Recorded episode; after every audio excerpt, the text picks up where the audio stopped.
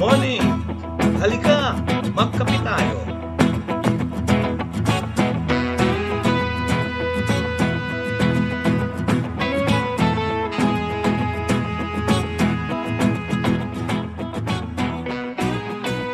Welcome to the morning coffee with Father Jerry.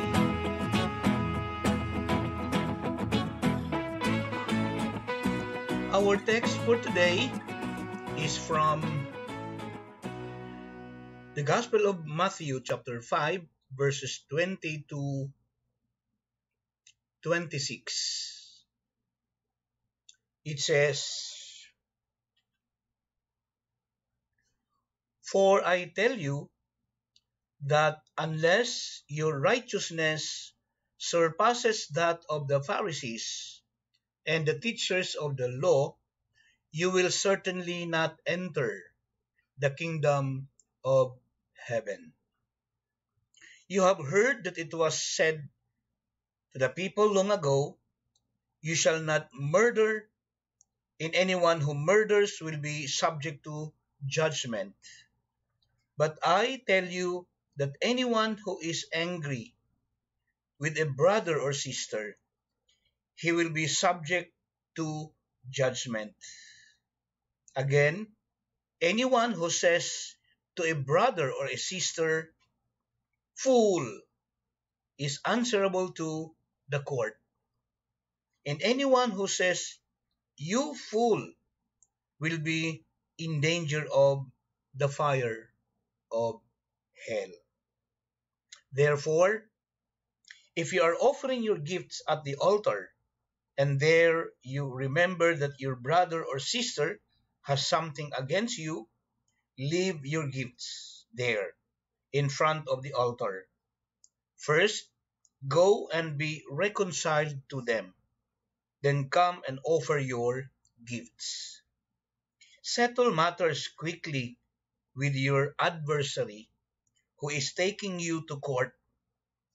Do, do it while you are still together on the way or your adversary may hand you over to the judge, and the judge may hand you over to the officer, and you may be thrown into prison. Truly, I tell you, you will not get out until you have paid the last penny. Thus far is the reading for today's Gospel reflection. What is it for us? What is God's message for us through this text just read for today? The little things in life, if left unchecked, take note of that, will someday becomes enormous. As the saying goes, Great things come from small beginnings. Then that is the time that we worry because we think that being so small is insignificant and it is unworthy to waste our time. Not so with Jesus. He gives importance to little things little matters. That is why he starts with anger. Take note. Anger, if small thing, we take for granted most of the time. If it is left unchecked, it might push the person to literally commit murder. And so, the gospel today counsels us to mindful of the little sins, the little things that pass in us. They may be insignificant as it is today, but when they accumulate, underline accumulate, when they accumulate, they would be a cause of one's downfall. Today, Jesus in the gospel tells us that our righteousness has to be or has to surpass, has to go beyond that of the righteousness of the Pharisees. He tells us that if we are not righteous, we will not enter the kingdom of heaven. Most likely, righteousness is not a word we use every day. We are more apt to use words such as upright, honesty, or being honest, or decent to describe a righteous person. Who are the people you consider righteous in your life? Who are these people you consider righteous? In the best sense of the word, righteous.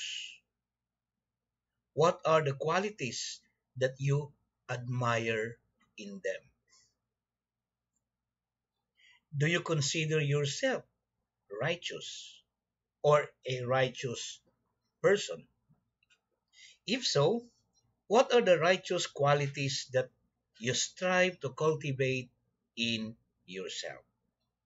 Honor, honesty, uprightness, respect, respectability, respect, decency, morality, goodness, love, care, nurturance, generosity, and forgiveness. A righteous person is a good person. That's the way we generally describe a person who is righteous. That a righteous person is a good person. The term good person describes everything, describes everything a person who is righteous. If we are at odds with anyone, Jesus desires that we settle our differences while we are still have time, while we are still having it at the moment.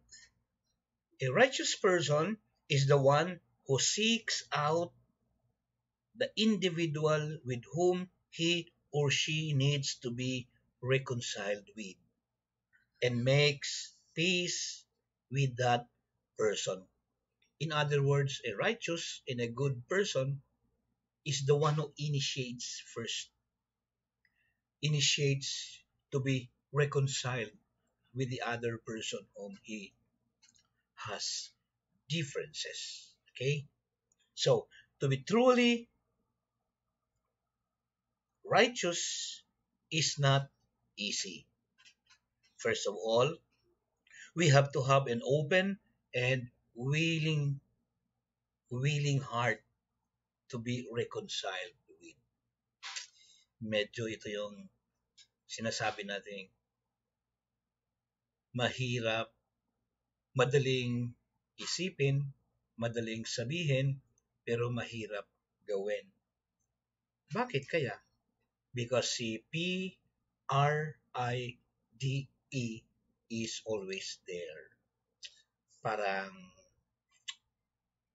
meron tayong fear na because of our P-R-I-D-E, pride, parang feeling natin eh may mababawas sa pagkatao natin. Parang feeling natin mahirap tong gawin, initiating reconciliation with the other person dahil baka feeling natin baka may mawawala sa akin.